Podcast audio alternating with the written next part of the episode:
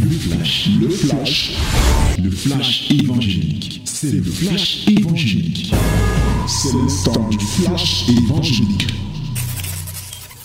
Voici venue la minute de la vérité, au cours de laquelle nous voulons plonger nos regards dans la loi de la vérité, pour tirer des leçons et nous rapprocher davantage de notre Dieu. Pour cela, nous allons lire dans le livre de Luc chapitre 19, versets 41 à 48.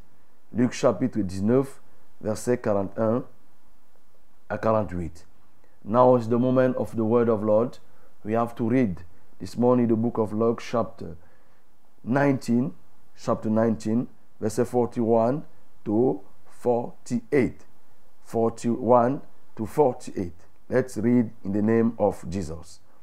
Comme il approchait de la ville, Jésus, en la voyant, pleura sur elle et dit, si toi, si toi aussi, au moins en ce jour qui t'est donné, tu connaissais les choses qui appartiennent à ta paix, mais maintenant elles sont cachées à tes yeux.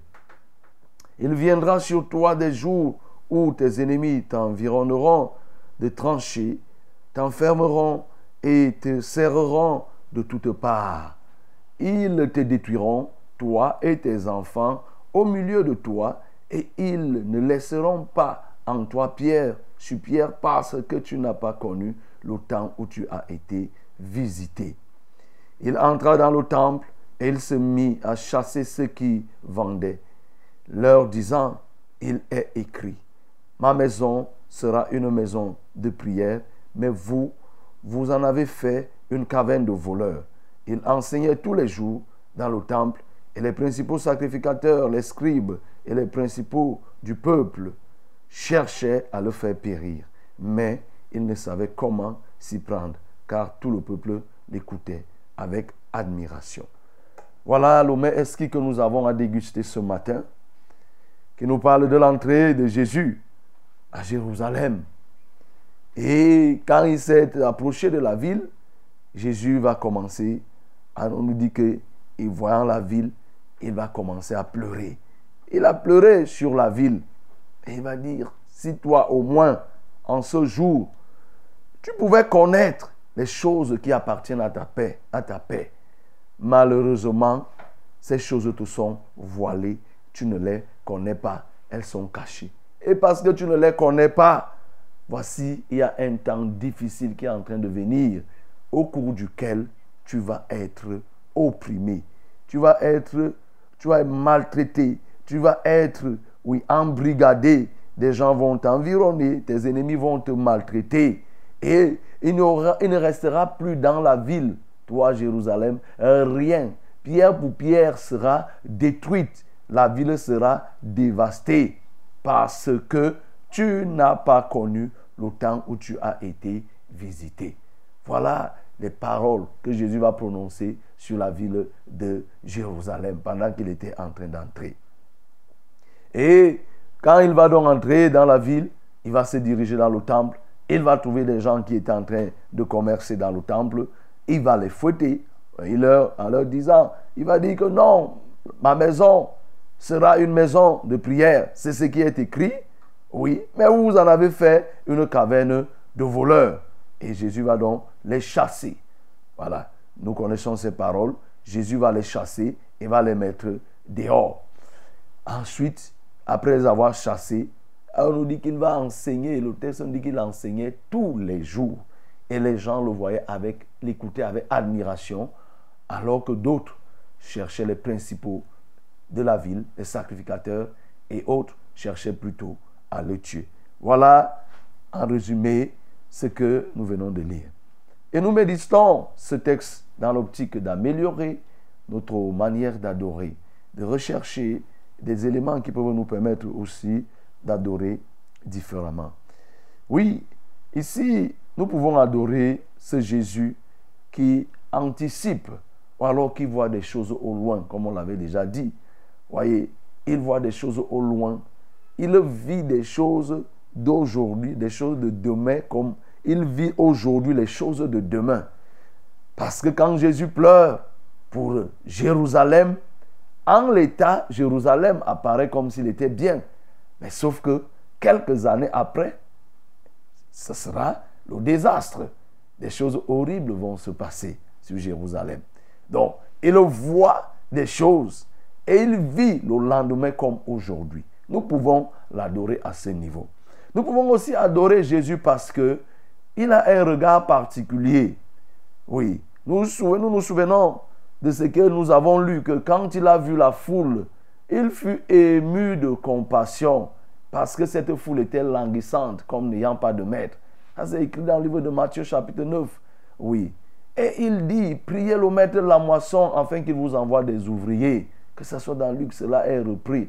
Voyez, le regard de Jésus est un regard qui vise un but précis.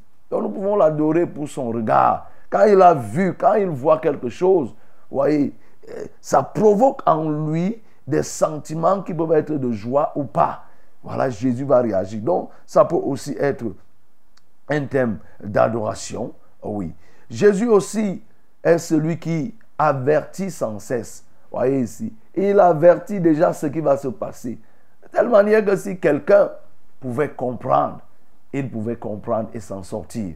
Mais aussi, nous pouvons adorer Jésus parce que il est celui qui, à qui appartient la paix. Les choses qui participent à la paix des hommes se trouvent en lui parce que Jésus est la paix du monde. Nous pouvons l'adorer parce qu'il est la paix du monde. Nous pouvons l'adorer parce qu'il est l'enseignant. Nous voyons ici là qu'il enseignait tous les jours. Il est un enseignant infatigable. Nous pouvons l'adorer, mais un enseignant aussi pouvons l'adorer parce qu'il était un enseignant brillant et qui suscitait l'admiration de tous ceux qui l'écoutaient. C'est aussi un élément d'adoration, un élément de démarcation, mais c'est aussi quelqu'un qui défend les choses de son Père.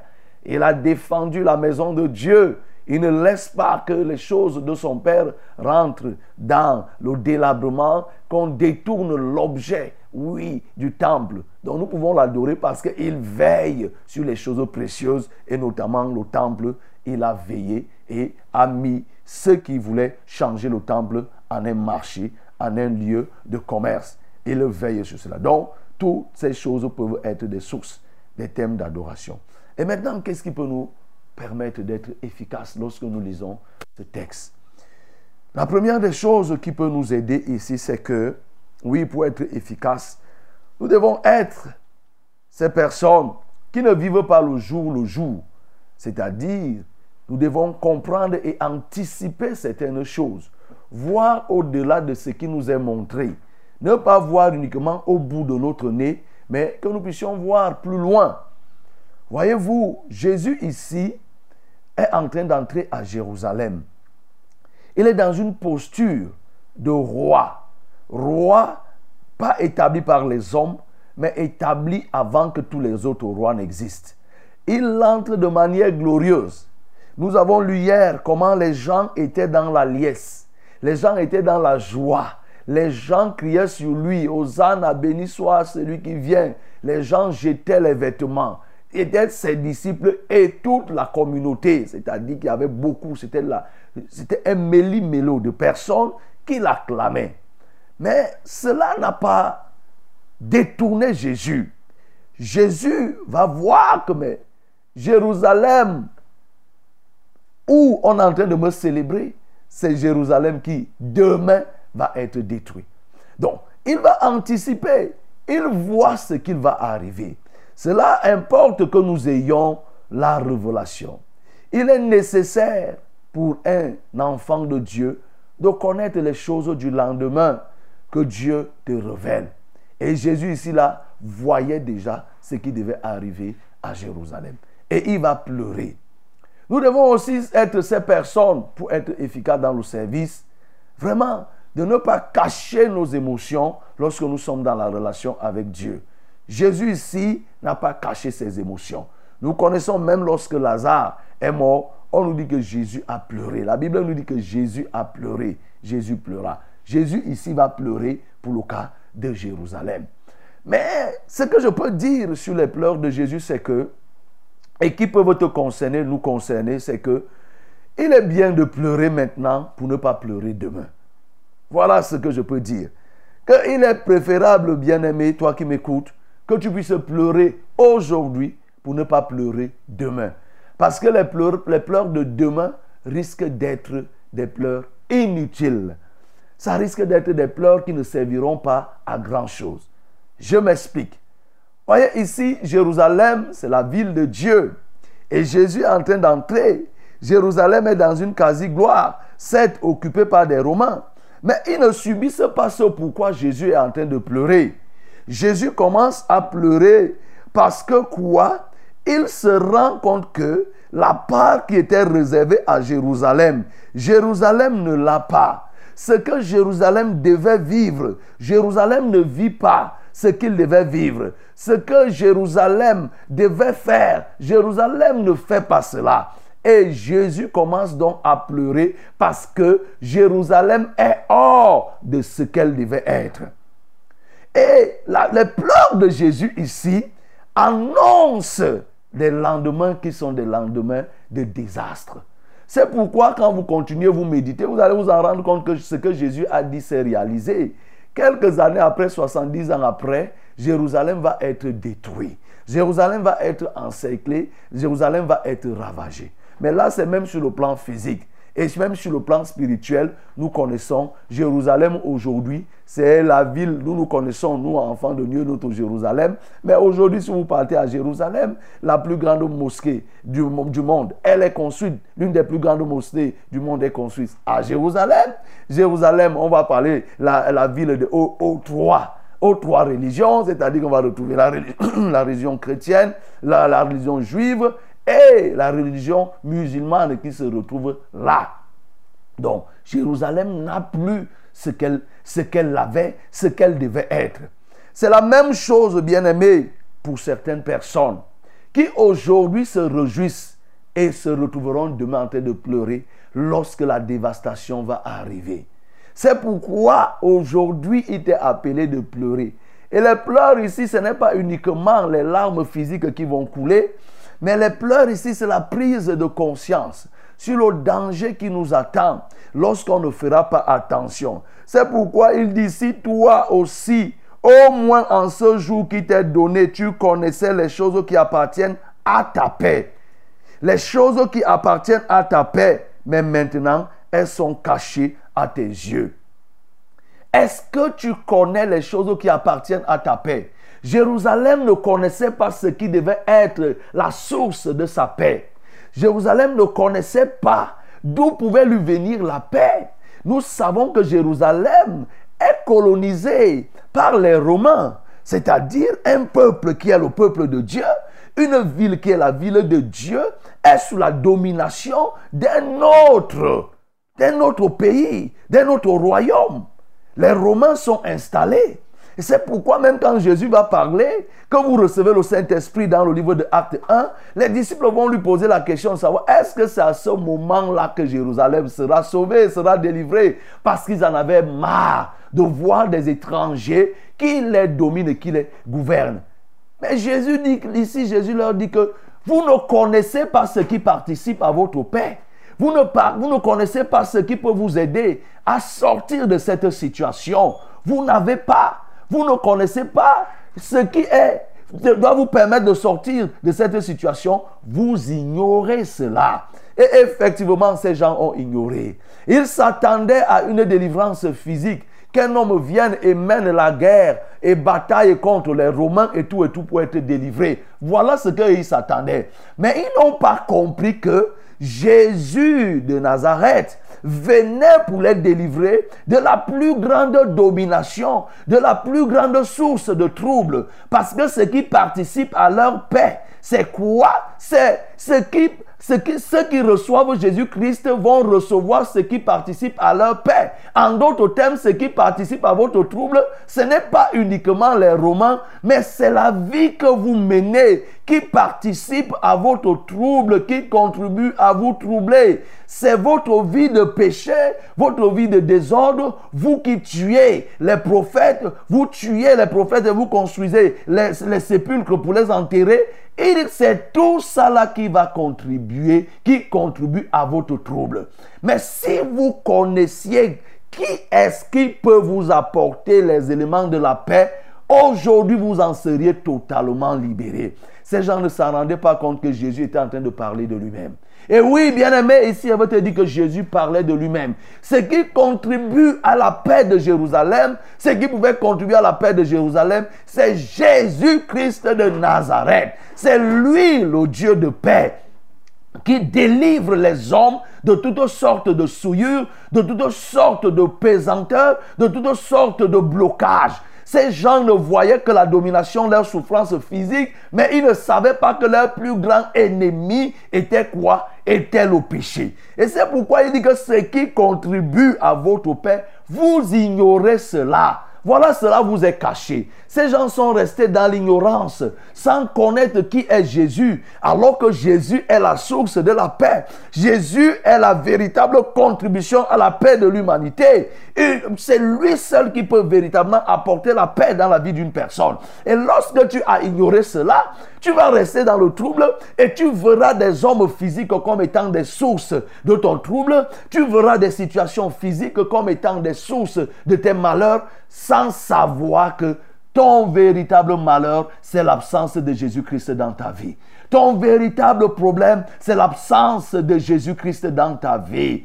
C'est pourquoi il dit que ces gens ne connaissent pas. Ces choses leur sont cachées. Ces choses sont cachées à leurs yeux. Oui, ils sont restés voilés parce qu'ils ont dénié la divinité de Christ. Ils ont renié Jésus, n'ont pas compris que Jésus venait pour les sauver. Et ils sont restés intacts dans leurs problèmes. Ils, ils vont faire, ils vont même arriver jusqu'au comble en crucifiant celui qui est venu pour les sauver. C'est pourquoi il a dit que vous ne comprenez pas. Malheureusement. Et vous voyez, c'est ça qui va faire que Jésus se mette à pleurer. Jésus va se mettre à pleurer pour dire que, ouais, ces gens-ci, je suis même venu pour eux. Mais regardez comment ils me traitent. Ils ne se rendent même pas compte de leur situation.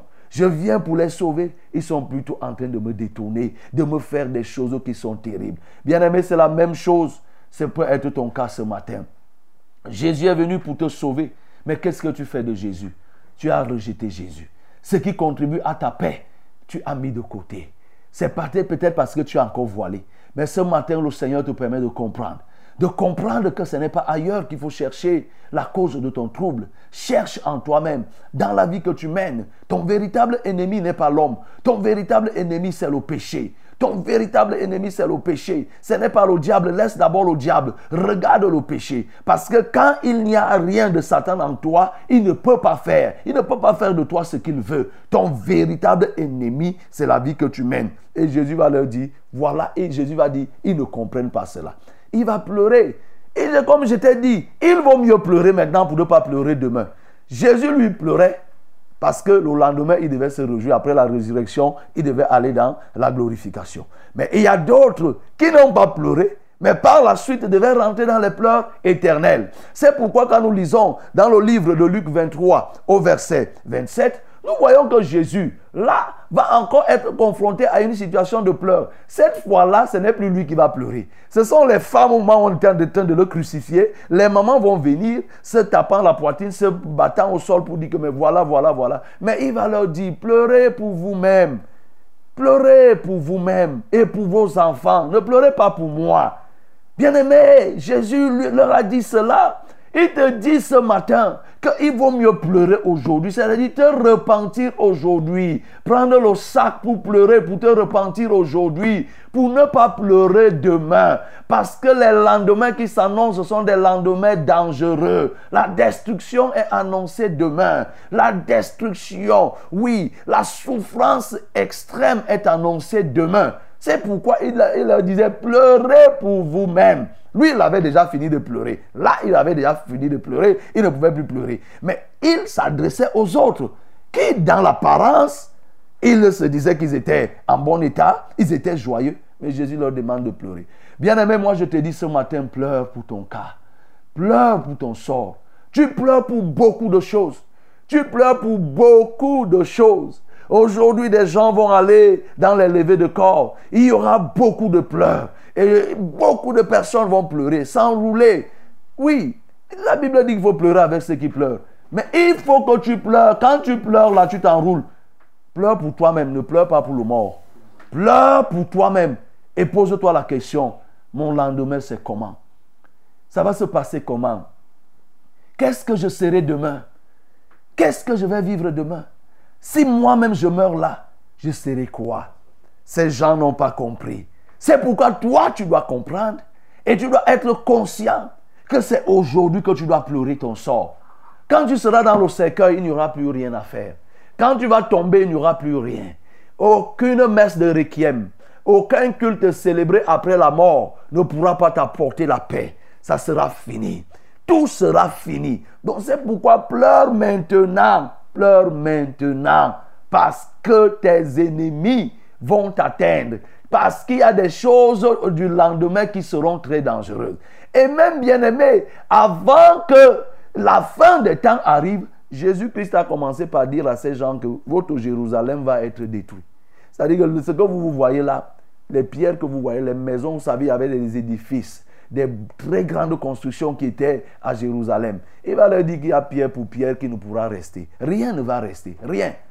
Bien aimé, c'est la même chose. Lorsque tu n'as pas les choses qui contribuent à ta paix, lorsque tu as abandonné Jésus-Christ, ce qui était fort pour toi devient une faiblesse.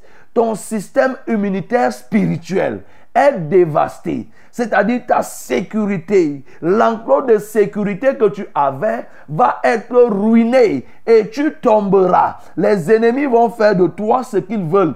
Pas uniquement toi, et même tes enfants. C'est pourquoi il dit ici là que ils détruiront toi et tes enfants au milieu de toi et ils ne laisseront pas en toi pierre sur pierre parce que tu n'as pas connu le temps où tu as été visité. Tu n'as pas connu le temps où tu as été visité. Jérusalem n'a pas connu le temps où il a été visité, où elle a été visitée. Le temps où Jésus l'a visité, Jérusalem a, ignoré. Toi aussi, tu ignores le temps où Jésus te visite. Au travers de la parole qui t'est donnée, bien-aimé, tu ignores la visitation. Là, actuellement, tu es en train d'être visité par Jésus. Là, actuellement, Jésus est en train Jésus est en train de te visiter. Mais qu'est-ce que tu fais de la visitation de Jésus? Si tu refuses cette visitation, qu'est-ce qui va se passer? Tes ennemis te détruiront. Et il n'y a rien qui pourra résister. Là où tu étais fort avant, tu deviendras faible. Tu deviendras une passoire. Alors, bien-aimé, si tu veux être efficace, comprends ces choses. Pleure aujourd'hui pour ne pas pleurer demain. Les pleurs de demain risquent d'être des pleurs irréparables. Ça risque d'être des pleurs irrévocables. C'est pourquoi, mon bien-aimé, il faut que tu te lâches et que désormais tu prennes conscience. Médite sur ton sort repens-toi et engage-toi. Oui, effectivement, si tu le fais, voilà, tu seras protégé. Tu seras protégé. Et l'autre chose qui peut nous permettre d'être encore plus efficace, c'est le travail, le zèle que Jésus a manifesté. Un zèle débordant. Vous voyez, jusqu'à la fin, vous savez que Jésus, là, il est en train d'amorcer son processus de crucifixion. Parce que quand il rentre à Jérusalem, il ne va plus sortir. Ce qui va se passer, c'est que après, il va être crucifié. Mais voyons comment Jésus va travailler. Jésus va travailler d'arrache-pied. On nous dit ici là qu'il enseignait tous les jours au temple. Et ce zèle débordant va se traduire par quoi? Par le fait qu'il ne va pas tolérer les choses abjectes qui se faisaient dans le temple. Les gens avaient coutume de commercer, d'apporter des choses dans le temple. Jésus va à nouveau chasser. Oui, Oh, il va les chasser. Et sachez que ici, là, que c'est la deuxième fois que Jésus va chasser les gens. La première fois, il a chassé dans le livre de Jean chapitre 2. Ce n'est pas la même chose ici. Mais ça, c'est, vous voyez, la période où il a chassé dans le livre de Jean, ce n'est pas la même période. Ça, c'est la deuxième fois que Jésus va encore chasser les gens. C'est un travail inlassable que Jésus a mené. Il ne s'est pas découragé. Mon bien-aimé, pour être efficace, il ne faut pas que ton zèle soit un zèle temporel. Il faut qu'il soit un zèle atemporel. C'est-à-dire un zèle qui commence du début jusqu'à la fin, jusqu'à ton dernier jour. Même s'il te reste une dent dans la bouche, il faut que tu sois toujours zélé. Jésus a d'abord chassé les gens dans le temple, comme nous savons dans le livre de Jean chapitre 2. Il les a chassés, oui. Il a répété les mêmes paroles, mais à nouveau, il revient, il les chasse. Quand il les a chassés, qu'il est allé faire des tournées hautes, les gens sont revenus. En tant que personne appelée à produire les fruits, bien aimé, ce que tu as fait hier, il faut toujours le refaire. Si c'est une bonne chose, ne te fatigue pas de refaire les mêmes efforts tant que cela glorifie le nom du Seigneur. Continue à persévérer. Jésus l'a fait, il le refait encore ici. Bien sûr, spirituellement, nous pouvons comprendre ce que c'est que chasser ces personnes, ces commerçants dans le temple de Dieu qui refusent de, considérer le temple de Dieu comme une maison de prière. Ce temple, ça peut être ton corps, ça peut être le corps de l'homme parce qu'il dit que le temple de Dieu, c'est notre corps. Et Jésus est là pour chasser, chasser tous les occupants malveillants, tous ceux qui ont transformé le corps des uns et des autres en des lieux de commerce. Ils viennent traficoter, ils viennent tripatouiller, ils viennent échanger dans ton corps des choses qui ne sont pas de Dieu. Jésus est celui qui utilise son fouet pour les mettre hors, pour les chasser. Ça, ça rentre dans le zèle que Jésus a manifesté. Ce zèle aussi s'est traduit par l'enseignement, comme on le disait. Tous les jours, bien aimés, aujourd'hui, à peine on a un programme, on a deux programmes, trois programmes en semaine, vous entendez des gens dire que, oh, il y a trop de programmes à l'église. Mon bien-aimé, quel programme? Voici Jésus qui était tous les jours pour enseigner. Ces choses ont été reprises par les apôtres. Ils persévéraient dans l'enseignement. Ils étaient assidus au temple. Chaque jour, ils étaient dans le temple. Les apôtres étaient dans le temple. Donc, quand on a un programme deux jours, trois jours par semaine, les gens estiment que c'est beaucoup. Non, bien-aimé. Il faut que tu sois assidu au programme. Il faut que tu sois engagé. C'est ça qui va permettre que lorsque les scribes, les pharisiens, c'est-à-dire tes ennemis, comploteront pour t'atteindre, ils ne réussiront pas. Parce qu'on nous dit ici là que il ne savait comment s'y prendre car tout le peuple l'écoutait avec admiration. Il enseignait tous les jours dans le temple et les principaux sacrificateurs, les scribes et les principaux du peuple cherchaient à le faire périr. Mais qu'est-ce qui se faisait? Il ne savait pas comment s'y prendre. Plus tu es engagé, bien aimé, tu seras couvert. Car le zèle est une arme qui protège. Quand on est zélé pour la gloire de Dieu, il y a certaines flèches qui ne nous atteignent pas. Quand on est zélé pour la cause de Dieu, il y a des mouches qui ne se posent pas, il y a des démons qui ne peuvent pas venir nous affronter. Parce que le zèle de notre Dieu est un feu. Quand nous sommes zélés, nous devenons comme un feu. Aucune mouche ne se pose sur un feu. Lorsqu'il se pose sur le feu, il est, elle est consumée. Oui, cette mouche est consumée. Donc c'est pourquoi, bien-aimé, je t'exhorte pour être efficace à être un travailleur inlassable, quelqu'un qui est zélé. Que le nom du Seigneur soit glorifié. C'était le flash, le flash évangélique. C'était le flash évangélique.